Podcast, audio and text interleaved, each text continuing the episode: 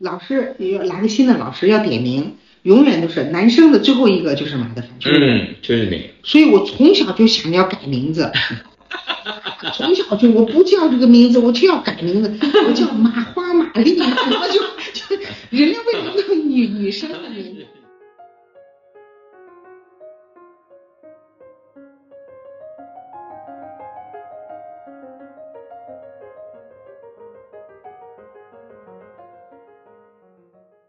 大家好，欢迎收听艺术范儿第一集首播，我是上海艺仓美术馆馆长余光照。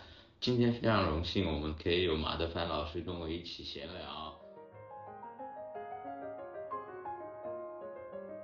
其实这个艺术播客呢，我们也想了筹划了蛮久的，其实没有什么特别高深的意思，因为艺术本来就是生活之中嘛。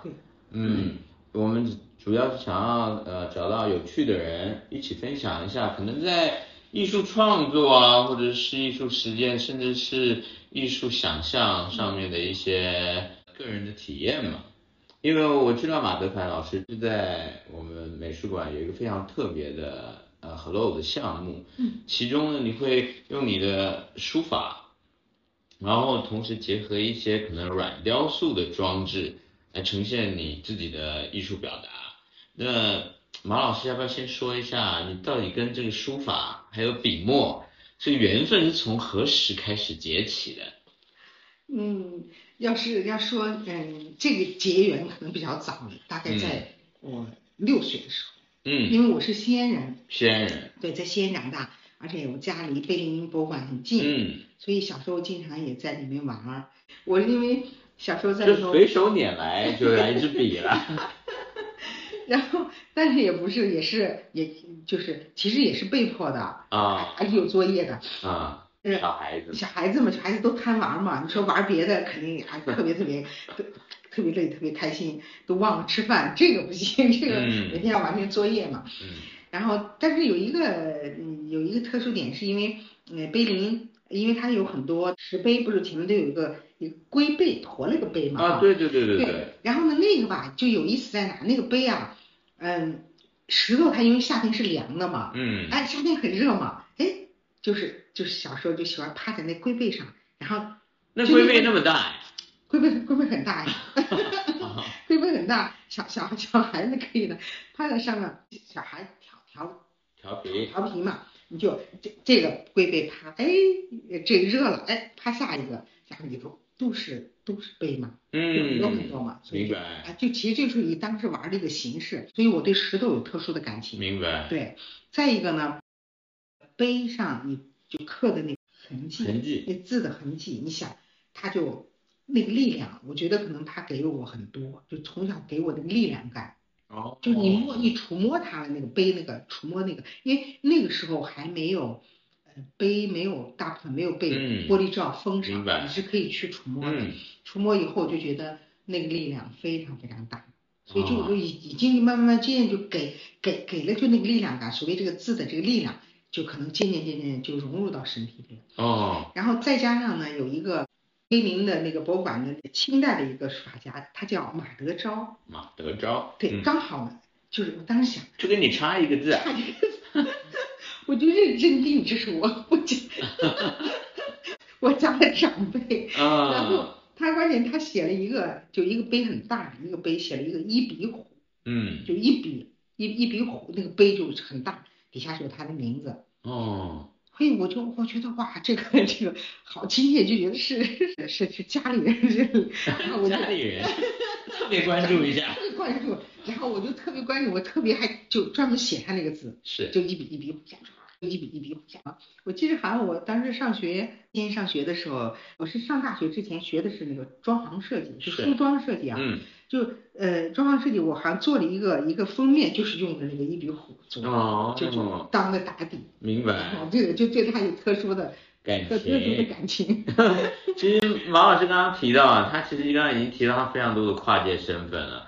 我刚刚一开头没有说，就是要让马老师自己讲。人家他从小呢在碑林玩长大的，然后其实大学的时候念的是这个装潢服装设计吧，对，大学设计啊，大学学的服装设计。嗯，所以他其实那个马老师盛名在外，行走江湖，首先是个非常著名的电影服装设计、美术设计，他经手过的电影非常的多，周瑜的火车，后来他还写书法嘛，书法也被很多导演求为墨宝，变成这个电影的片名，像管虎导演的《八佰》。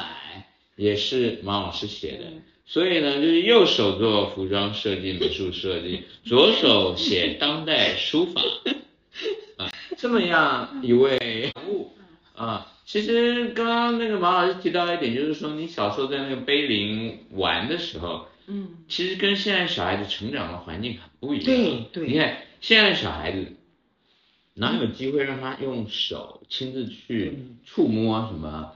石碑啊，土地啊，对吧？土壤啊，大地，所以这个我觉得您可以聊一下，就是你小时候的这个触感的经验，跟你后来的创作有什么样的影响？对，我觉得这个有非常非常大的影响。小时候不觉得，就像您刚才说的，对，现在的小孩子他可能更多触摸的都是手机屏呀，对，手机屏啊，这种玻璃屏，很光滑，很光滑。这因为那石头本身的不可能是像玻璃一样那么光滑的，它就已经有粗粗的质感，对吧？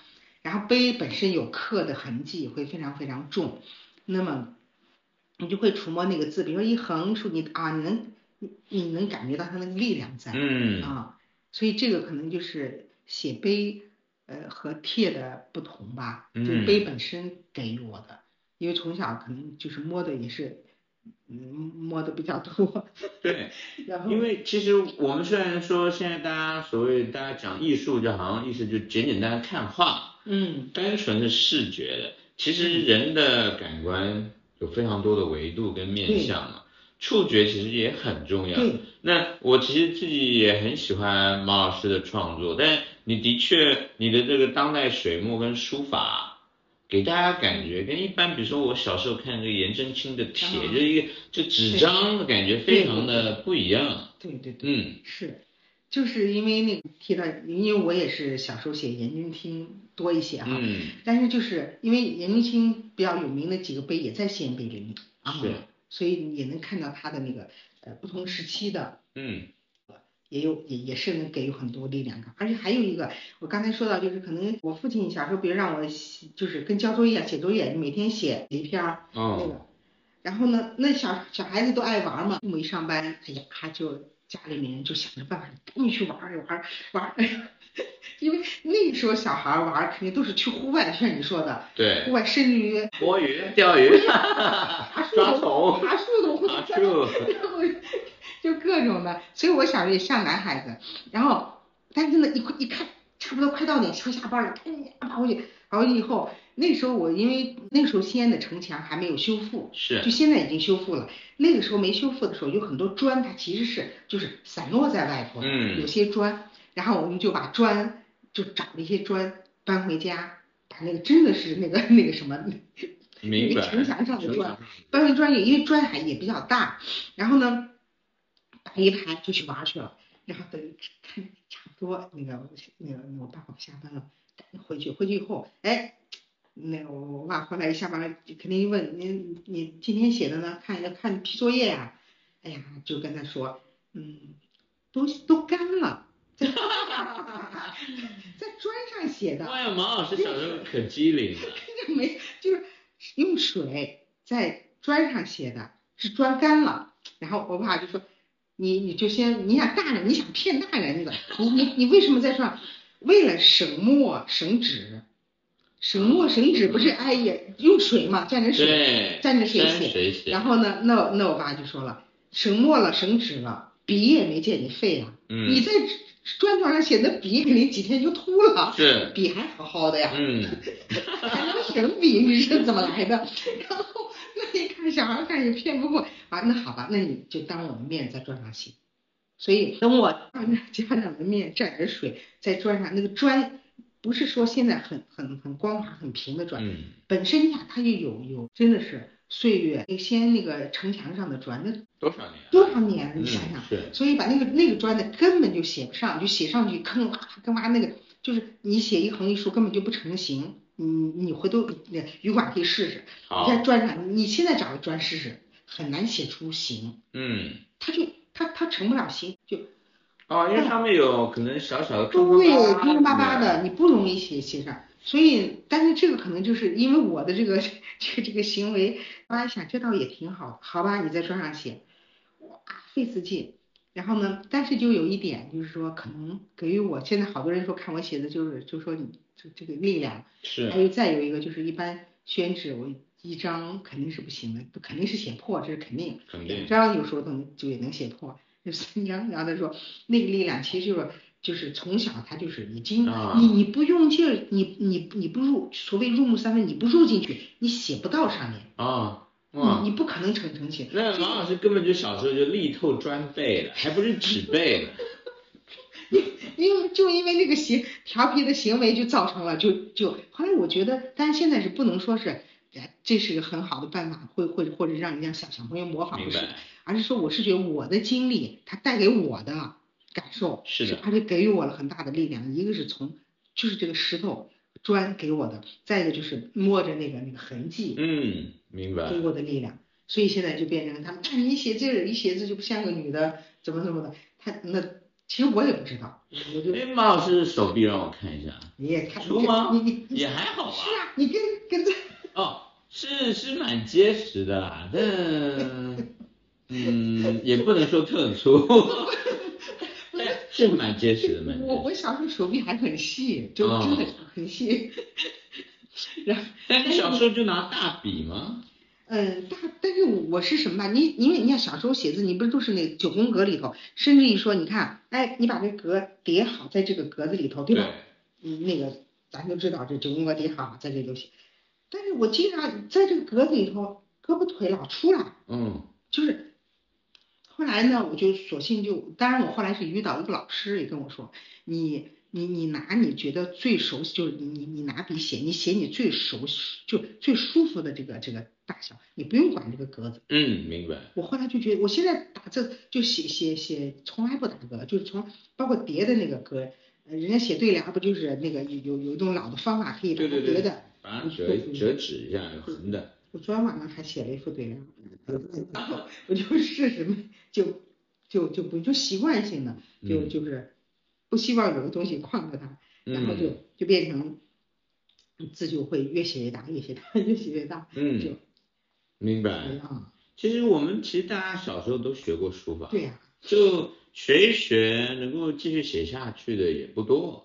然后可能对这个书法学习的印象就停留在那个九宫格里面，对，所以你那个时候老是出格，对，我老出格，没人处罚你吗？有啊，我肯定，因为我很少家里头，我记得我爸爸打过我一次啊，我就是因为我爸爸很爱我，只打过我一次，就是因为写字，让我伸出手拿尺子打我。你那时候写了啥呀？不是写啥，那时候调皮，不是每天玩，然后那个有小朋友就同学一块玩，啊，就但是我们那时候玩的都是那个就是反正就什么就是都是户外的啊。是。然后呢，有一个小朋友很同学很老实，就让他代替我在那写，我交作业嘛，在那写。然后呢，回来以后我爸回来以后，作业哎交给他写，你看。你想你写的跟别人写的能一样吗？但是小孩你肯定不理解，小孩反正是写了交了。然后呢，我爸就问这是你写的吗？是你写的吗？是，问3遍，再问第3遍，是你写的吗？是，伸出手，啊，就打了，就那一次就记住了。后来，但是这个我是觉得其实是对我也是。那个收益终身啊，是的。我爸就讲，就是说你再怎么样，就是这一定要诚实，很重要。你比如说你没写，你可以说哎，比如说我今天怎么了，我没有写，没有关系，就会原谅你，或者你可以不写。说你不能说是你骗家长说不是你说是你，就是这个，因为这个行为是不行的。明白。所以我觉得这点我就特别特别特别感激，就那顿打。对，言教身教，对，就不能再有那个。对，我觉得这个，所以我一直都记着，那时候也很小的事情，但是对我来说，我就好像我爸爸就打过你一次。但是如果你现在教你的晚辈啊或者小孩学书法，我会跟他们一块玩。你会怎么样教他？我会跟他们一块玩。跟他们一块玩。对。怎么个玩法？怎么玩法？我也给他一支笔，然后就让他学会跟他们一块，不会说是那个就是。怎么说？我还真教过两个就6岁的小孩，5、6岁的小孩，就我就想着那个时候我就特别理解，就他们的那个什么，因为他们的心态，对对对，你不能让他，你就说你照着这个写，你临这个怎么，当然就是也给他讲一点那个运笔的方法，但是不是说一次性都教给他们，哎，你就让他玩，哎，你想怎么多大多小。摆一排笔，你挑一支，不用说我给你支笔，你要写那了，我就随便摆一堆，你觉得那个，你能拿个大的也行，就会让他们挑一个。然后呢，他写的过程中，他在上面画，比如说你现在你写个山水，你可以在上画呀，除了写字之后，你可以在上画的，就是你认为的山水，就是。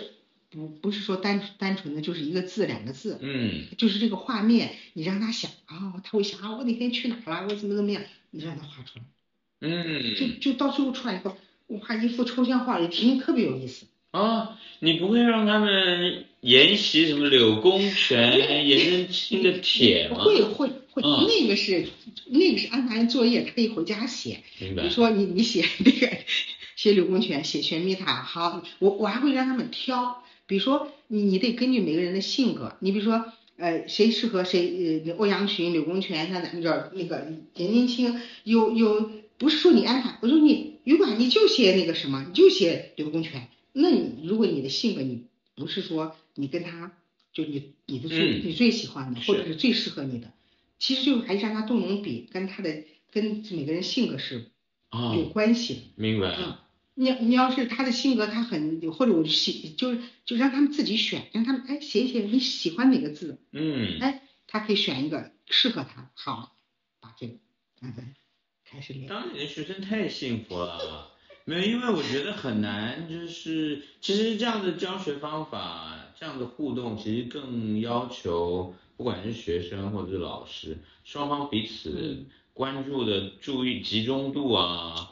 然后那个彼此学习，对你们的要求都很高的。对，您说这个态度，我跟学生说，你看小孩，我跟他说，我说你叫我马老师，我说你也是我老师，我在你身上也能学到很多，你的天真，你的童年，你的很多很多最珍贵的东西，就是因为你的单纯，我也能学到很多。所以说为什么跟他们一起，他没有顾虑呀，而且我跟他们玩完以后。最后摆着了，你就觉得很多东西哇，就特别多，就是我觉得保留那个所谓的那个童真，还有那个，就是其实小孩子他因为初生牛犊不怕虎，他这样呢，他就说，因为他没有什么可害怕别人什么评价或者什么。这最可贵的，对，人长大就害怕自己越来越多。对，你怕别人评价你怎么了，你又怎么样，你活在一个那个小孩子他那个单纯，我觉得尤其作品。所以我就觉得现在包括我说做一些就创作作品，我也觉得我希望像跟小孩子的那个心态，就你不要考虑任何的，就是你想表达的，你跟自然的，包括现在跟自然的关系对话，就完完全全的抛开所有的顾虑。所以说有时候你想用左手就用左手，你不用考虑你这个什么点横什么运笔怎么样，那个你都不用想，你当下我是觉得，所以跟小朋友就是说是朋友。就再小的小孩都是当朋友相处，应该对。可惜我小时候没碰到马老师，只碰到老师。但是呢，我爸妈也是非常的尊重跟放任，所以对我来说还是蛮这个成长过程还是蛮愉快的。对呀，所以我看余管，你看也是，就自己喜欢什么就去整什么。对对，但是像您说的这种不要撒谎啊，对，最基本东西，这一定的。我爸妈也是抓得很紧的，我觉得这一点是特别特别重要，所以那个小孩子就可能你该让放任他去玩的去做的，你就可以让他去做，但有的地方是要严格的地方一定要严格，就是这个关系真的是很重要。是的，这个关系很重要。就是我觉得可以供大家参考，就是说不是说你如果觉得所有事情学习都要像九宫格一样、一成不变，那我觉得你这个想法就有点偷懒了。其实每个人的个性都不一样，每个状态都不一样。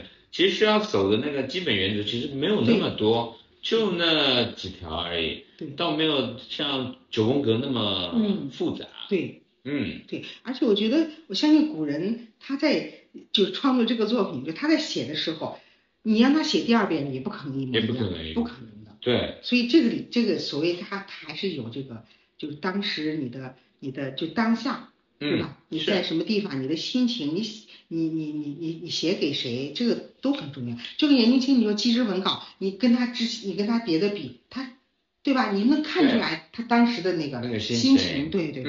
这也是中国书法可贵之处啊。对。其实它虽然已经有这么多几千年的历史了，但是它还非常具有当代性。因为我们说我们现在艺术圈常常都得要这个引用，比如说西方的学术理论啊，或者最近的整个艺术风潮啊，其实很多特色在我们中国传统书法里面就有了。像刚刚马老师提到的当下，就此时此刻，跟这个环境的这种对照，跟自己本人创作心情的这种对照，我们现在也来搬一个这个西方学术名词，那个我们现在最近常用就叫做 Site-Specific， 就是说特定场域，就这种在特定场域、时空条件、人文环境之下创作出来的艺术或者一个创作活动，我们把它叫做当代艺术里面把它叫做特定场域，然后我们直翻叫做在地艺术。其实马老师的艺术就非常在地，因为你的创作始终是呼应着你作为一个人跟这个你自己的小环境，跟大自然这个大环境在当下在此时此刻的一个表达跟一个交流。是的。您这次特别在我们美术馆创作了24节气其中之一，您要不要跟我们介绍一下？好呀。就刚好是赶上这个惊蛰，惊蛰也是我这个节气我也觉得非常重要。你看万物复苏，它而且和刚好春天来了，是吧？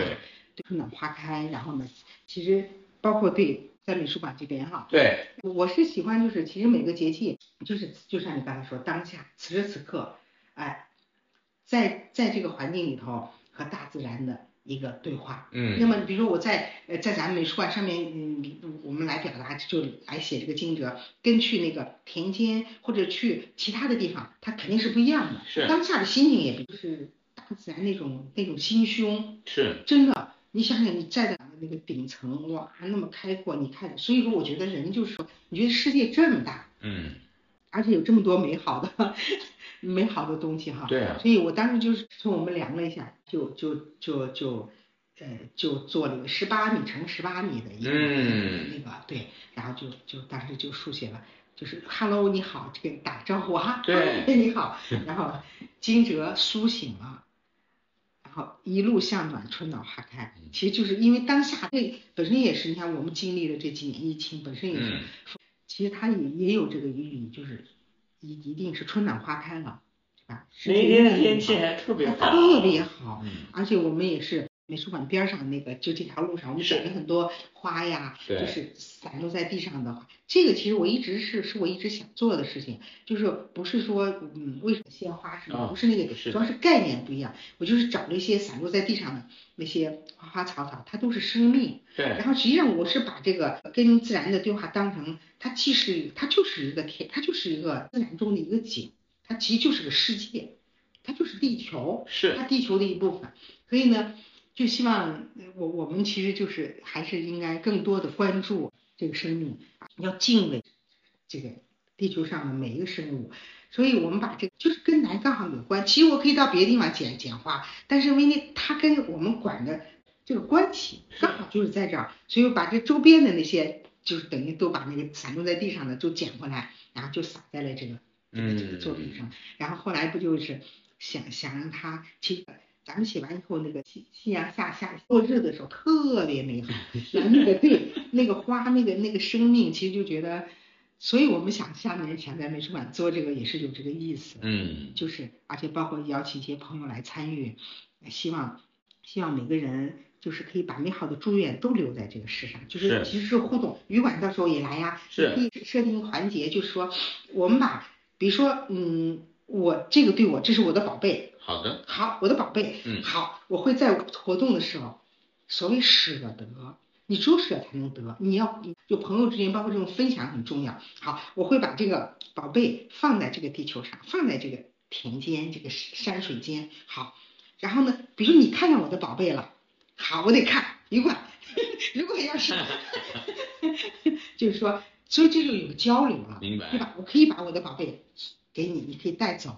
也可以是就是朋友间的啊，那个把别人看到了呀，真也非常美好，仍然把它放在了这个自然中。好，等那活动结束以后，我会把你的宝贝还给你，你可以把它还，就它是你的宝贝，你会珍爱它，它仍然会陪伴你，你把它带走。那么我们也会到那天准备一些。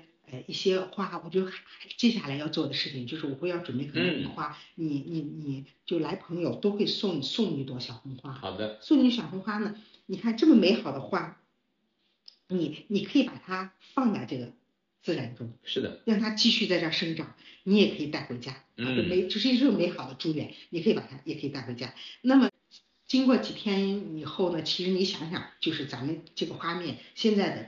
经过几天有朋友的参与啊，有很多心爱的那个就是所谓的宝贝都生长在地球上了，你想想它会是什么画面，就会非常非常，就肯定是越来越美好，对吧？真善美的话，真善美。然后还有呢，就是说你可以把你的祝愿，说你对家人的祝福呀，或者对朋友的祝愿啊什么的，就是你可以用文字的形式，我们会准备很多，就是纸和笔啊。对吧？你可以写九宫格呀，没问题。对呀，你把祝愿写上有，都放在这个，自然想传递这么一个概念，就是对生命、对自然，一定是就是我们有这种敬畏心，而且朋友之间的这种分享、舍得，你只有这种行为，你才是社会才会很安定，会越来越美好。是的，就把美好的东西留在这个。因为也跟我们要做这件事，美术馆要做这件事的初衷是完全吻合的。因为上海艺康美术馆开馆也差不多6年了吧，中间办了很多大的展览。是。但是去年我们构思了一个叫做码头计划，因为美术馆本身就在上海黄浦江边嘛，以前是个煤炭码头，而我们有1.2公里的江岸，所以想说。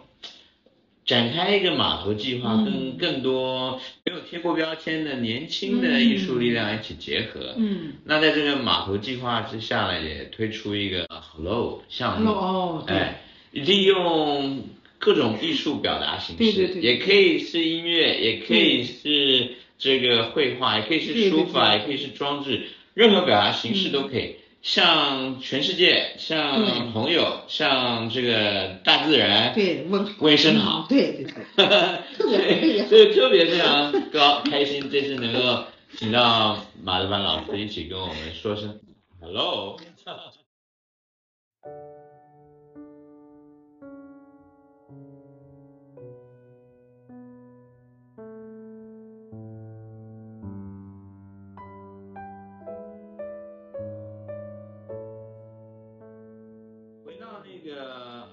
书法艺术的问题，因为你刚刚提到就是，您带那个小朋友学习书法的时候，其实你刚开始也没叫他们一定写什么，对吧？对。如果你比如说什么山水这2个字，他也可以画一个山水。其实我觉得这是我们中国文字的特色，因为象形嘛，起源就是象形文字嘛，是的，这跟全世界其他的文字系统都不一样，反而是最具。创造力、启发性的这一点，就是我们书法的这种文字性跟这个绘画性其实是并存的，对，甚至还有雕塑性，是吧？是这一点是不是在后来那个马老师你自己艺术创作里面越来越得到验证跟表达，因为你刚开始可能啊替自己写字呢，后来越写越大，已经这个突破这个二维框架，然后现在是三维框架，然后如果里面再放一些这个鲜活的生命，像花朵，还有时间的流逝，这已经变4维艺术了。你爸爸厉害。您是怎么样？我是觉得，因为这种其实创作也是，我是觉得对我来说，我觉得真诚是最重要，就是你想表达的，就是你真实的。因为你在一个非常舒适的状态，舒适所谓舒适什么？比如我其实我用这个大笔，我能表达现在想要说的，那跟你非得要就是比如备受拘束去做一件事情，可能是不一样的，那么就是咱们是在做一个山，就是我们下面做这个叫就是进山，我们就在那个咱们那个电梯啊，会把电梯用宣纸包上，哇。里面全部包完以后，就一开电梯迎面，哇，我们有拆盲盒的感觉。啊，宣纸盲盒，请说。然后都把秘密都说了，不是？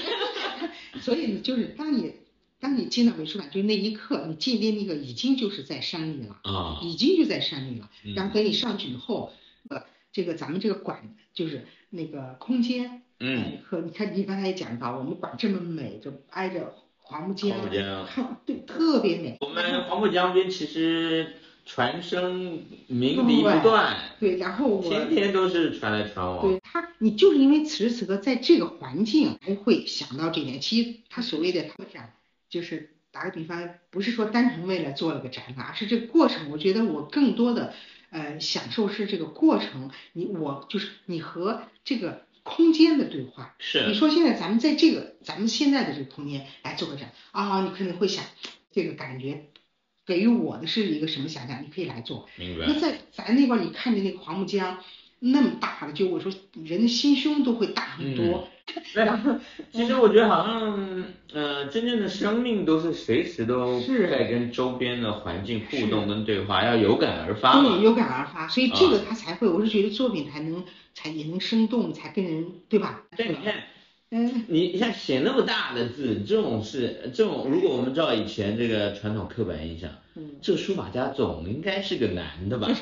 怎么会是一位女性书法家？然后写出这么大恢宏气魄的，一般人不会认为我是女的，一般人就。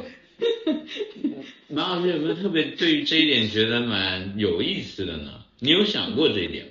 没有，我觉得有一点，你看我的名字，就是没有人认为是女的。你看，我记得我上学的时候，一般比如男生的名字在前头，后面接着女生，老师来个新的老师要点名，永远都是男生的最后一个就是马德凡，就是你。所以我从小就想要改名字，从小就我不叫这个名字，我就要改名字，我叫马花玛丽，我就人家为什么有女生的名字？但是还好挺。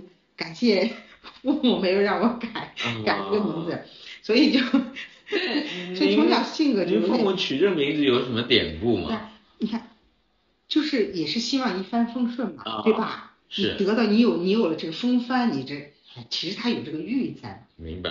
得帆嘛，是吗？但小时候不理解，就天天要改名字。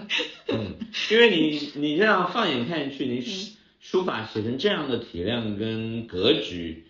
也真的突破男女的框架，是吧？可能就因为起了个男生的名字。对，后来我尝试，其实第一次，写这个用这个这么大的笔哈，对，那个刚开始我还找不到这个大笔，我还绑三支笔用一起写，就是刚开始的时候是，但是实际上外头那个琴子。就不是最大那支笔，是的，不是绑在一起写的。那个时候还没有买到那个最大的那个笔。对。这倒是蛮有意思的。那你第一次写这么大的笔是什么样的机缘？我必须要跟听众说一下，您得亲自看才能够感受到马老师的字跟他用的笔到底是有多大。有一次啊，我是2012年在深圳做了一个展览，叫茶袖书衣，那就很早。然后呢，深圳一直下雨，后来他们说主办方说，哎呀，开幕式，因为我的习惯是每次喜欢跟空间，我在这个空间我就必须得在这儿做一些创作上的事儿，是，哎，不是说拿着作品去一挂就行了。明白。他在那也是每天也写画画，后来他说呀，干脆能不能写个琴会不会？就那意思，开幕式别，因为开幕式我们有个活动在室外，如果下雨就不太好。我说好呀，后来就去深圳，他们就去买就最大的，就那个张二的纸。嗯，可能当时也就一个老一点的张二的纸，就现在那个琴子那个，明白？那可能只有11、12张啊，就都买了。完了以后笔呢，买最大的笔，因为也没有那么大，就等于7支1起。然后以后，我就觉得。就当时其实那个感觉就呀，就特别希望天晴了，对，因为一直下雨，它天晴了，就你这个你这个心愿哈，嗯，哎，然后当那个大纸铺上的时候，你肯定就来劲儿了，然后就一鼓作气就写了，写了好多。哦，但那时候那支笔算大吗？也算是大，但是没有那么大。哦，明白。就3支那个大的。3支大的笔绑在一起写，对，就是，当然不，这么说可能就其实我也是把它不是单纯的当个字去写了，就说你这个心愿希望哇天晴了，那个什么是吧？那个春天来了，一路向暖，就有这个寓意在了，所以就当时就写了这个。完以后，第二天就开幕式果真大晴天。然后我们就把这个作品也展了，当时，明白。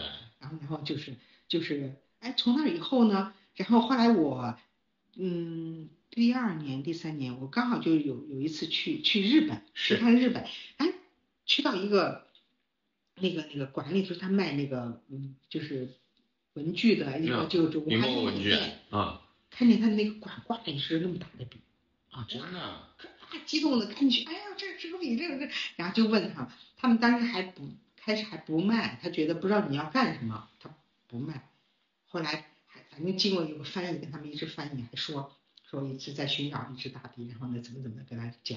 后来还给他看了我写的东西，那个人才把笔，然后我就把那支笔带回来，以后好缘分，带回来的时候路上坐飞机回来的时候拿那什么把，然后还有人住。咱们中国的游客还说这什么人是我带，您是直接扛上飞机了吗？来不及，这玩意儿光直接。可能他以为你扛了一根扫帚。中国人那什么都买，然后就把那只带回来，但是很好，那只笔都陪伴我多少年了。那您现在新的大笔是定制的吗？定制的，就是那个有个老先生，也是个非遗传人，因为那个毛比较重要，就是马毛。哦，那只大笔是用马毛，因为它对它必须有弹性和那个什么都得够。明白。所以就得要定制的。你现在通常多久就得换支笔呀？你就把那支笔写秃了。最大的写成。4大中写瘦了，倒不是秃了，就写瘦了，对，减肥。所以鼓励大家都去写，越写越瘦。好，哎，这个倒是让我想起来，我可能要问一个这个我个人的好奇的小问题吧，但是可能有点冒犯。可以不回答吗？可以不回答。就是，其实那个马老师那种大笔写字啊，现场看的时候其实是非常的震撼的。但是呢，就是因为有时候那个中国的传统艺术，这种高深的跟一般这个没学过的，这精微之处，其实不是那么容易分得出来。像因为我们一般常常去逛公园，其实很多。这个老先生，老太太，他也拿了一支大笔，然后您一定见过嘛？就在那公园上写地书，对，那真蘸着水写的，对，真蘸着水写的，水墨，这有点像你小时候，对，就是说，作为我们一般老百姓，就是他的这个艺术跟马老师这个艺术，这到底要怎么样学习分辨呢？这差别在哪？主要是差别就是我太费墨了。开个玩笑，就是你发现没，就是那老先生他们写吧，就是海绵什么绑了一个，对不对？啊，是。他不是真正毛笔这个形式，他是绑了一个。明白。蘸上水。就是一个沾水棉，海绵。对对。啊，沾水抹布，对不对？哦。对啊，因为写字它不单纯是那个手机，它像很多人经常会问我呀，你写这么大字累不累呀？是胳膊疼不疼？胳膊不会疼的。他不是说用胳膊的力啊，用什么力？你全就是其实是气力哦。对，其实我要精气神的气、嗯。其实我要有时候写多的时候，不是说身体累，就这两侧，他说他气啊，还是核心累。对，气。对，大概可以理解啊。这其实我你知道故意问马老师这个刁钻的问题。其实我是觉得说，所谓的艺术，因为我们常常管理接待，很多这个参观的民众嘛，大家可能一般就会对这个艺术一刚开始就会觉得有点莫测高深，然后他可能会看不懂，其实呢，艺术其实不是懂不懂的问题，是感受的问题，对，但是。艺术家或者他的创作的作品也的确是有高低之分的，我们不能说所有人都齐平，然后的确是有高低之分。这高低怎么分呢？如果我们拿这个地书来做例子好了，你自己不管用什么样的工具，拖把、海绵、毛笔来写个地书，怡情养性，没问题，我们都是鼓掌欢迎的。但是如果在这个艺术技艺表达上面要再更上一层楼，那就取决于你对于这个艺术创作工具的掌握，还有你是用哪种力气来发力的。刚刚马老师说的真的很对，那种功夫比较初阶的这种，就用你的拳头死打硬缠，真正的功夫就是气功了。那也很像我们现在不是去健身房嘛，老是练来练去，重点也不是你的肌肉大小的问题，重点是比如说他们老师那个健身老师会说你的核心要练得好，要练得稳，那个才是看不见的功夫。所以这个才是我们作为艺术行当可能会就是观察艺术创作的时候，可能还会再多一些这个境界啊，这个高低之分的要求而已。但这个不是懂不懂的问题。跟马老师学习，人要核心。但是这个不是人家，这不是任何老师教你的吧？是你自己琢磨出来的。琢磨出来。对，比较随性，就是我可能就也小时候也贪玩，有时候也喜欢，你看拿那个砖来了以后，砖写一写以后，它真的是痕迹一会儿就没了，就跟你在地上写一样，对吧？它一会儿干了，我怎么把它保留上了？突然有个想法，把它刻上。后来，当然先要说明一点，到西安后来我们修复城墙，我们把砖全部还回去了。对，这个一定要说。就砖都还回去，但是有还是可能有被我在上面有痕迹的。大家理解那是当时特定的时空环境嘛。对。然后我倒是蛮想跟这个马老师再讨教一个问题，就是你创作的时候，其实古人非常强调这个有感而发，然后不管他们游山玩水或者参加。这个平常生活的宴席，书法、吟诗都是一个很自然的抒发的动作嘛。那个孔子的这个最理想的境界也是这样子啊，就是咏而归，对吧？但是现在科技也已经这么发达，您觉得我们再继续发展下去，那个所谓的虚拟现实啊、VR、元宇宙，能够替代？那个当初马老师这种摸块砖呀、摸块铁呀，或者来到整个空间的感受嘛，不能替代不了，真替代不了。就跟说你用手机屏，比如你在看看个故事、看个小说，跟你拿这个书，你触摸这个书，是温度是不一样的。嗯，万一这个科技把你这个，把它跟你脑神经连脑，你跟你脑神经连线，就创造出这个感觉。虽然你没有摸到，但是它说出这感觉。嗯，你觉得这有可能吗？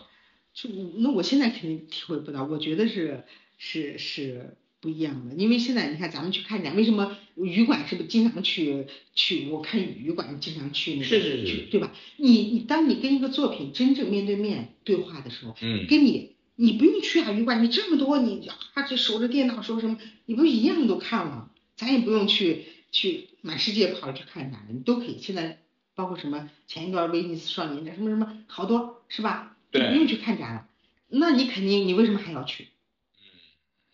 因为这是我的理解了。现在的科技呢，可能就是一味就是对于这种所谓的感官模拟或再现这种失真的程度啊，就我们就随便说好了，这可能真实世界的感受是5亿万次元好了，嗯，那现在还是直到这个可能千级或万级的次元。所以你手机屏幕你也只是看到非常片面的几个这个亮点而已，你去到实际的那个展览空间，目前科技还是没有办法模拟的，而且模拟程度还这个解析度啊精度还非常的低。你看你到了现场，你可能有温度，对，有湿度，有气味，有灯光，还有人呢。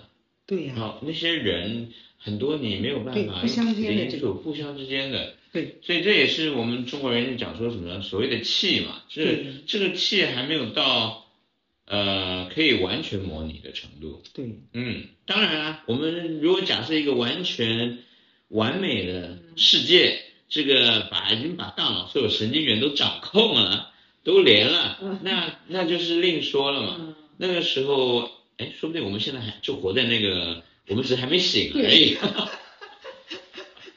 是，但是就至少就现阶段或者将来未来的10几20年吧，我觉得小孩子真的应该多开发他们的各种感官。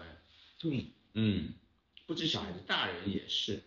所以最近才会经过这个比较辛苦的3年，大家现在流行什么野奢啊，对啊，出去郊外啊，对呀、啊，到户外多走走呀、啊。